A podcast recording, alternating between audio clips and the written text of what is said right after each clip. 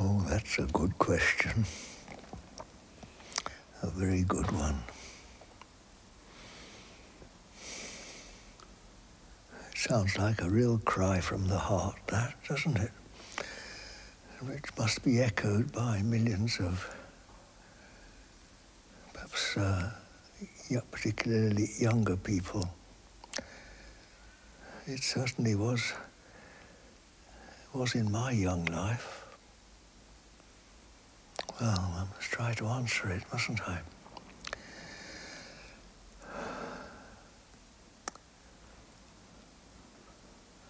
Well, what immediately comes to my mind is that uh, when we first come into this world, we're actually very small, aren't we? A newborn baby, not very big at all, is it? And then what happens? It grows, doesn't it? It gets bigger. This actually is a universal law in everything, isn't it? All life. It gets bigger. So the whole range of our life expands, our experience expands, our, we learn, our mind broadens and expands. Maybe our depth of our feelings expands also. So it's understandable, perhaps, that uh, perhaps that's not always so, that as we grow older, um, we understand more. Yes, I suppose that's, that's a fairly general thing to say. Let me come back to my own experience, if you'll forgive me, because then I'm speaking from surer ground. And maybe from that, uh, we will we will get a better answer to this question. Of course, this question really tormented me as a young man. What should I do? And um, at one point, when I was 26, I abandoned a life in business, which didn't seem to me the right thing to do. I went out to South America with the rather vague idea of making the world a better place. I was a farmer and uh, thought I would uh, make the deserts green, grow more food for a hungry world. And after a year or so of attempting to do this, uh, with some small success, but really nothing very much, I was sitting on a mountainside and something seemed to say to me to make ho be ho. I know I've told this many times before on these videos, but it really was an important stage in my journey. And so when I came home, I looked for and found a school of meditation. I started to meditate. And almost immediately I began to get this sort of feeling. Wow, inside me was much more than I'd ever previously imagined. And when we were told in school that spiritual work is all about the individual discovering the universal. Of course, I didn't really understand what that was then. But suppose I got a, began to get a grasp of something bigger than just me. So I started to meditate. And now, almost 60 years later, I'm still meditating. And progressively, because it didn't really happen all at once, progressively I began to feel that this meditation was the most important thing I actually did. It's certainly been one of the few things that I've continued to do throughout my life, almost unfailingly, every night and morning since I was first taught as a young man of 26. Has the individual become universal?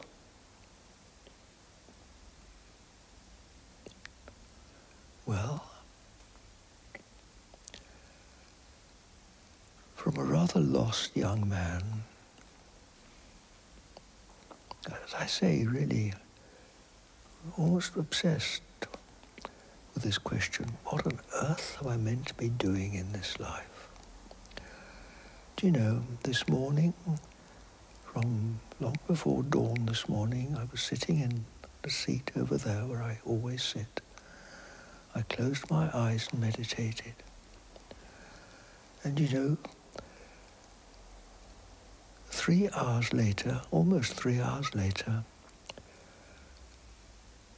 without having had almost any sensation of my body or my thoughts throughout that period. I opened my eyes and I wrote in my notebook, infinite completion.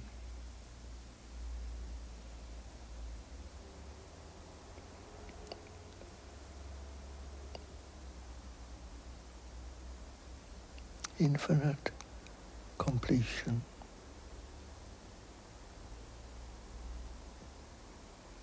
So, how did I get from that mixed up young man to this? Well, I've lived uh, many years, I've had many different experiences, but the one thing I would really pinpoint in this process is the practice, the daily practice of meditation. And as I again I've demonstrated many times, one of the best ways to illustrate what meditation does is this. You let go. You see, when my fist is closed, it contains quite a small amount of space, doesn't it? Almost no space at all. Indeed, not much of anything very much can be held within a closed fist. But when I open up my hand like that, it can hold everything, can't it? Without limit. So we go from limit to the unlimited. From what you could call the universal I beg your pardon, to the individual, that's me, to the universal. Now, what use is the individual? Well, without repeating myself too much, because we've gone over this many times, the individual is really a product of separate existence way back in the beginning, you see, man is whole. Man is a spiritual creature. And he falls from that into, and, and of course in spirit, in this universality, there's not, there's one, isn't it? It's one. Again, just to recap, as it were, this presence that we're sitting in, this stillness, it may be in, invisible, but it's also indivisible, isn't it? It cannot be divided. It's one, one universal presence, spiritual presence. And we've already begun to realize that this is what I am when we let go the identity with the John Butler, this little old bundle of bones that has not got much longer to live on this earth. um, you could say the worldly task is almost done. I found home. I found that where it all originated. Um, so that really is the answer to your question, you see. The individual is. Is it of use or is it useless? is it just an impediment? Is it just a mistake? Is it just an error? A child of darkness was was Christianity describes a child of sin. Sin being that turning away from home, which is God, which is the universal. See, the lost sheep. So, what use is that? Perhaps it's of no use at all. It's just an impediment. It's just a nuisance, isn't it? it, just, bungs up the works and makes a mess of the world and, and irritates other people and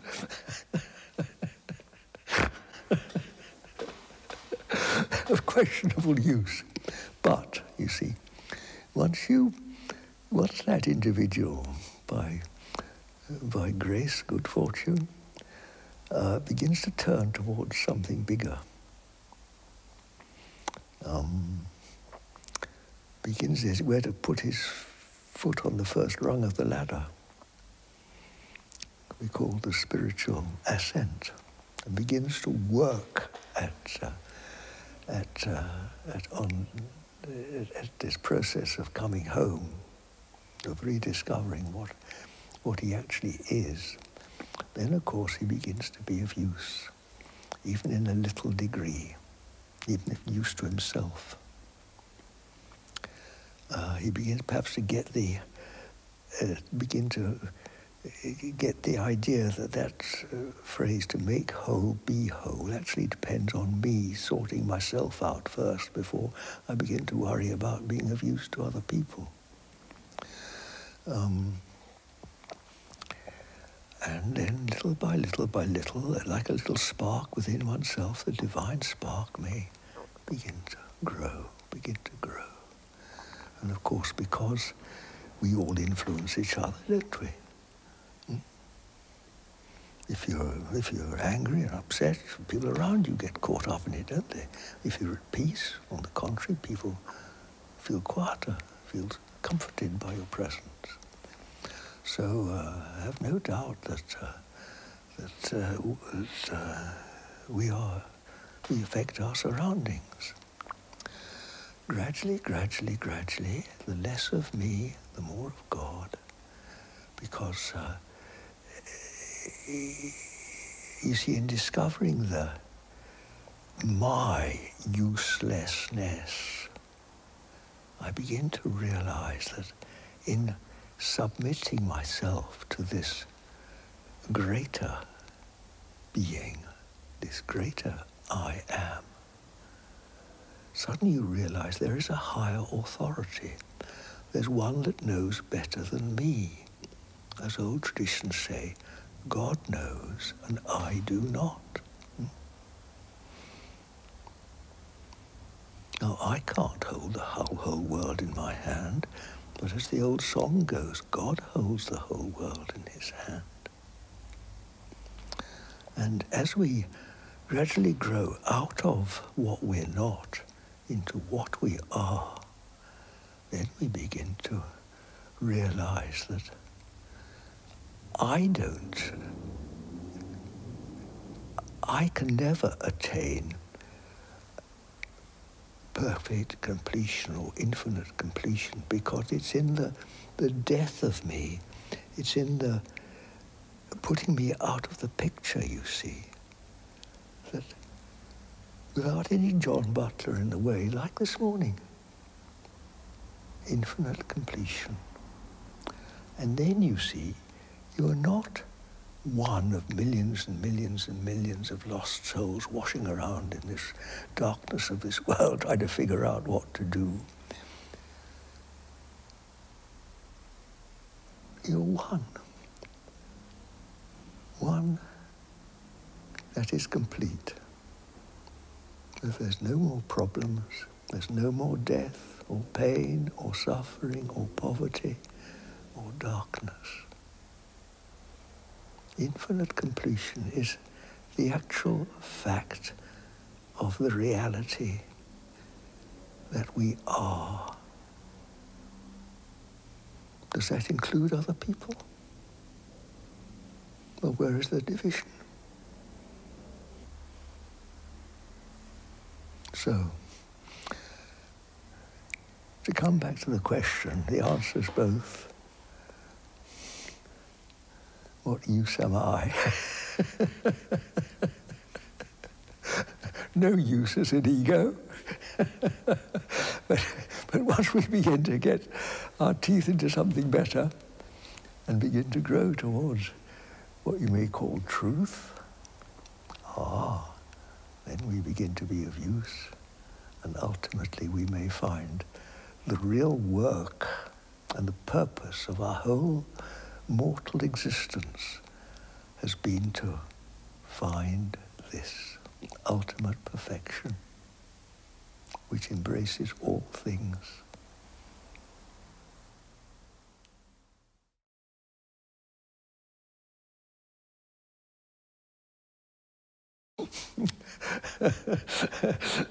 when you said that meaningful, of course, oh, if only we could become fully meaningful just like that. It's a long, long process, isn't it? But um, we take a step, a step in the right direction. And, well, you know, traditionally this was the purpose of good education, wasn't it? To, to, to set you along the right way towards a good and useful life. And uh, we start off with such simple, basic things as unselfishness. Um, putting other people's first, humility.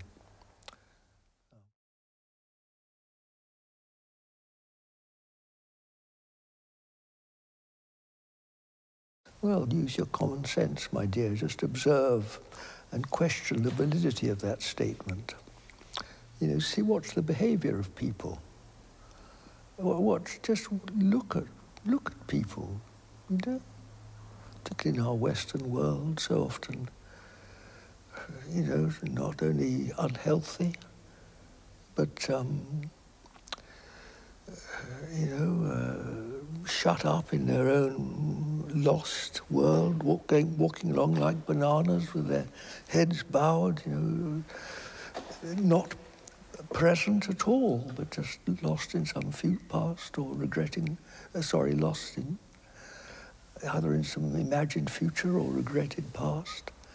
Um, you know, just saying, well, is this, is this really what we are? Is this really, is this individual really so important? Think of yourself. What am I, for goodness sake? One of my very first lessons was a young farmer was to realize how I couldn't walk on the grass without hurting it or crushing the insects or something. I began to question myself. I said, what on earth am I, John Butler? Am I really an asset to this world or am I just a nuisance? Does nature want me? Of course it doesn't. I don't think most people don't want me either. They're not in the slightest bit interested in me. The only person who's interested in me is me. most people switch off as soon as I start talking. People are just interested in themselves, aren't they? Everybody is. So we all talk, talk, talk, talk, and nobody is interested in anybody. Not really. We just wait for them to stop so we can start talking again. You question this Western assumption, which is only an assumption that the individual's worth or something. Let me just take you back to a very interesting event in history. You may know that to begin with, uh, the Christian church was, was uh, well, Jesus lived in the Middle East in uh, Palestine. And the, and, and the early Christian church was founded in Constantinople. And, uh, and Rome was then a, sort of a, you know, a branch. Um, and at that time, there was a great argument in the church. Uh, Christianity, some of you may know, has something called the Creed, in which it says um, spirit. Now, spirit, we've talked a lot about spirit, um, proceeds from the Father and the Son. now, the uh, biblical words in the Bible are slightly sort of ambiguous. They can be read different ways. And the Eastern Church has always read that, that the Spirit proceeds from the Father, not the Son, the Father, the original. And the Western and Rome like to think of it proceeding from the Father and the Son. And this developed into one of these great arguments, which led to what's called the Great Schism, when in 1054, I know that date, um, the Western Church separated from what they call the Eastern Church, which is really orthodoxy. And the Western Church developed into what those of us in the West are familiar with. First of all, it was Catholicism, Roman Catholicism, based on the uh, Rome with the Pope, and then all the various Protestant sects arose from those who protested. They didn't like the Pope, but they wanted to run the show more themselves. So there we are. So we have these great two branches of Christianity. One in which, um, you see, the spirit, which is the, in, in a way, the um, the um, you can call the sort of formative energy of, of spirit, proceeds through a man, through Jesus. Whereas in Eastern Church, it doesn't. Man is, is uh, it comes straight from God. So, throughout a long, slow evolution in the West, this has led to the, to the uh, glorification of man and the great emphasis on individuality, which we have in the West with human rights and the rights of the individual and all this sort of thing. Now, in the East, it's not like this at all. It's quite different. And I know this, I speak from experience because I've lived several years in Russia. And, and uh, when I realized this, it immediately opened a great uh, gate in my understanding. Because in Russia, the individual is, is of course acknowledged, but it's, uh, he isn't given that same emphasis. This, incidentally, is why East and West never understand each other. Politicians are forever criticizing each other, but they don't understand this fundamental difference in their culture, in their outlook. Well, th th that's what has arisen in Western culture, you see. Um, I think you'll find that in, certainly in Eastern Christianity, and I think probably throughout much of the rest of the world, um, without, not so uh, rooted in this uh, um, humanistic tradition of the West. They don't have this emphasis on the individual. So what I've just said to you in the first part of this interview will be more easy to accept. Um, the individual is, is more considered as a part of the whole, not so much standing on his own individual rights, but incorporated in a family or in the village, in the community, uh, where everybody works for the good of the whole rather than the good of the individual. Whereas in, in, uh, in the West, there's individual, and because the emphasis is on the individual, which is, of course, the ego, it's selfish, and is the root of all selfishness that is so rampant now in Western society. What's in it for me? My rights, what am I going to do? You know, and the aggression that flows from that.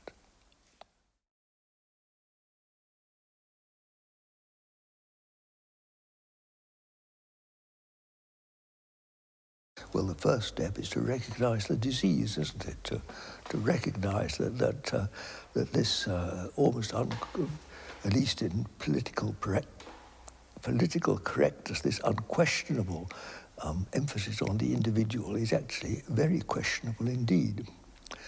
Um, so question that, and then you'll begin to see that you don't have to live that way. Um, I mentioned unselfishness. Well, um, instead of uh, approaching life with what's in it for me attitude, begin to think of well, how can I serve? How can I serve the whole? Which may be humanity, it may be nature. In my case, it was nature. That's how I thought of myself as a farmer, the servant of the land. to leave the land better than I found it. Not to worry about money. Surprisingly enough, I managed. I got my reward. You do, you know. It's it's very strange. There are more laws than than uh, one thinks that uh, that govern what we receive in this world. And study, study the question, think about it, and you'll find openings.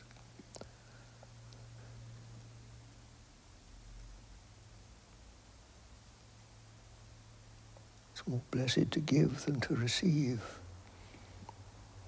You know, our culture is full of good advice.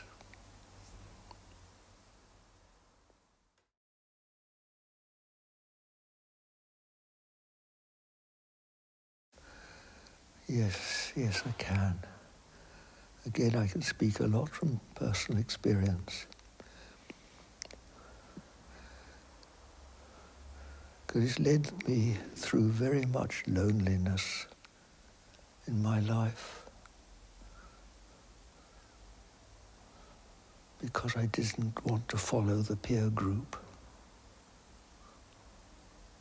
Much scorn and misunderstanding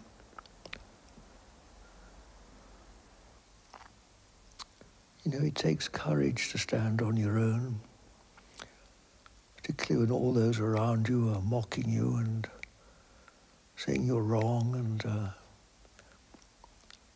why can't you just be like other people? I had, I've got an older sister.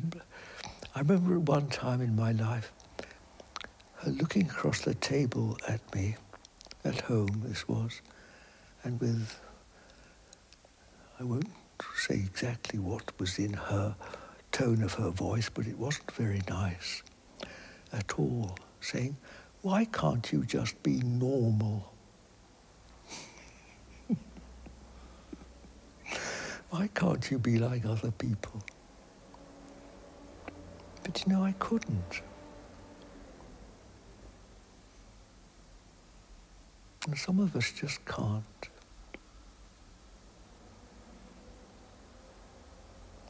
But again, it takes courage, you see, to, to follow your own, what you feel in your deep heart. Often you just feel that it's wrong. You can't explain it. You can't, uh, you know, our minds aren't developed enough to give a rational explanation for it. So, so people say, well, what's the matter with you? And you can't tell them.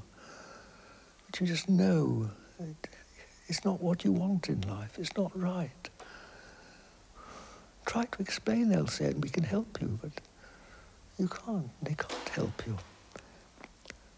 So you just have to often just go away by yourself.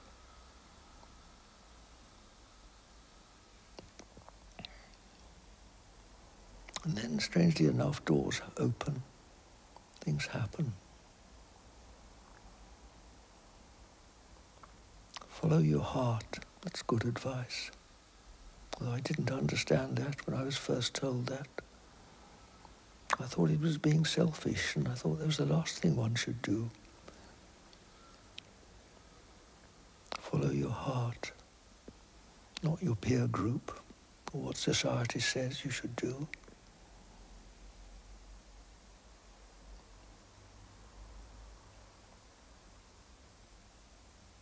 No, my dears, I don't have a recipe for you. I can't say do this or do that. Be true to yourself. This above all to thine own self be true, and it will follow as the night the day. Thou canst not then be false to any man. So said wise Shakespeare many years ago. The advice still holds. But what on earth does it mean to be true to yourself? I didn't understand it when I first heard those words.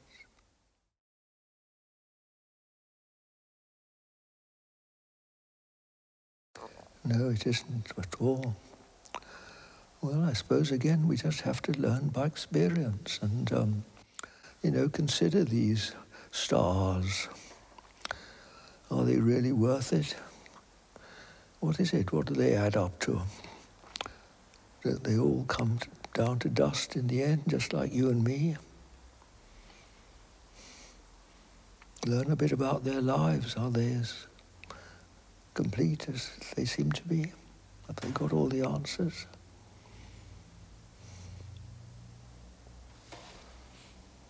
Does it make them happy?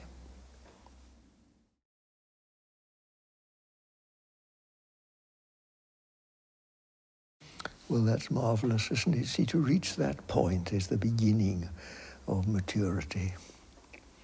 Um,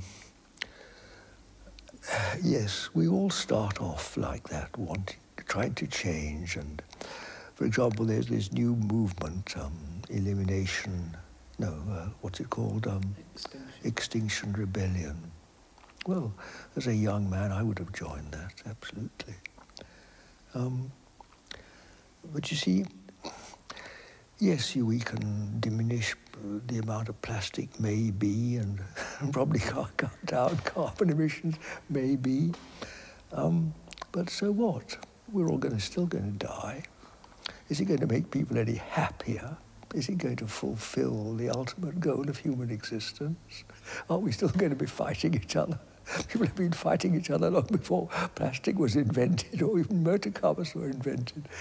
And, you know, it, it, the, there's more to it than meets the eye, literally. And ultimately, um, we need to find the ultimate. Well, we start off with Extinction Rebellion, and God bless them, and, uh, and, and uh, may they do their good work. But uh, there is more beyond that, you begin to realize that the greatest pollution in this world is not plastic or, or uh, carbon emissions. It's actually me. It is this ego, this the sin of me. I am the greatest pollution in the world. I, John Butler, this corrupt individual, which is, which in the uh, thank God, in the mercy of God, is condemned to die, I am the cause of the trouble in the world. It's not plastic, it's no good. Even the politicians aren't to blame, it's me. So this is where it starts from. Now then, swallow that one, my dears, and you're on the way to something better. That's the best thing you can do, is to acknowledge that the fault lies fairly and squarely. Yeah. Now then, uh, all right, it's, it's not nice to take that on board, but even to a small extent, you can begin to take that on board. And now consider what wise people say. Mm. Just think what it might mean. The less of me, the more is God. Where is God? Look, it's very, very simple. Let me bring us back to here and now. Feet on the floor, bottom on the chair. Just listen. Can you hear the motor cars on the road? Look. I'm just watching Phil's eyes are blinking the other side of the camera. Hmm. Now then, just by being present, lo and behold, it opens up to this presence, this, this invisible indivisible spiritual presence, which is the threshold, you see, of what you can open up into ever deeper understanding of what we may call God. Now then, what happens to John Butler in this process? Now his body remains sitting on a chair, but he gets forgotten, doesn't he? And consciousness simply expands into this greater context, which embraces not only the little situation here, but extends beyond the world, beyond the walls, into the valley, and in fact contains the whole world in its infinite completion. You see how immediate and practical it is. And then you come back, oh my God, I forgot something. What's for supper tonight? Or how did you get on with so and so, you see? And you forget it. You're back in the world of you and me. Now, this is the work. This is the work. This is what I started to do when I was 26 years old. I only just grasped a few sort of tail, tail end feathers at that time. Now I realize it in its infinite completion. Now you're never really too young to begin to get some understanding that there's something operating behind the scenes in this world which is bigger than me. So at first there is this intense loneliness and, uh, I, and sort of know, always a sense of failure because you're not like other people. But very soon one may begin to feel the comfort that probably comes with us more often being alone than with other people. Some people find it in, in communities, churches and things. That there is this greater thing, and that, you know, in the Bible this is called, it's one of the names given to Spirit, which is what I'm talking about, is the Comforter. And certainly a feature of this is it is very comforting.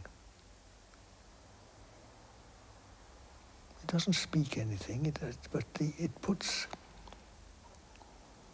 there's nothing you can see or describe really, but there is a sense of invisible arms that hold you, that you're not alone in this world.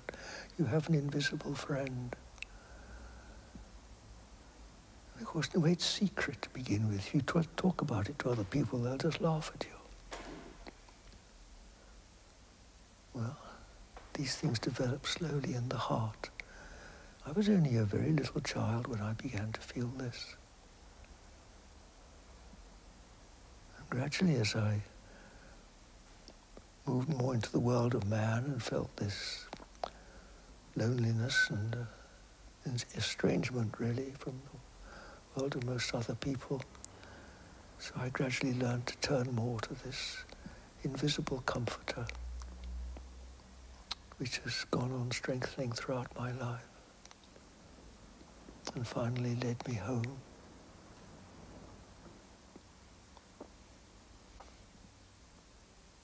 Well, dears, you know, you pick up certain books, you may meet a few individuals in life who encourage you.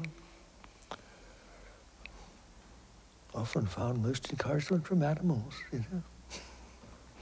It's amazing how comforting a dog can be, you know, when all the world's against you, you'll find a dog will still lick your hand. The sun will shine on you, you know, however horrible people are.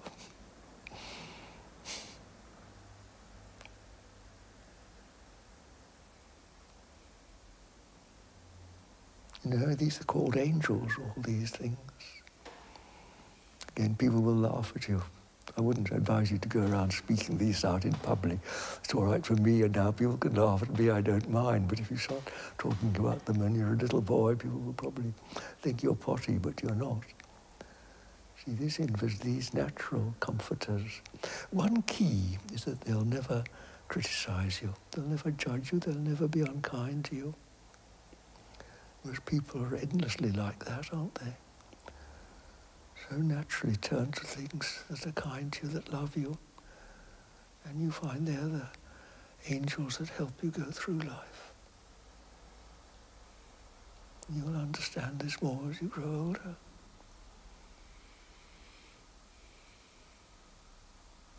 Be not afraid. The Lord is with you. It's true.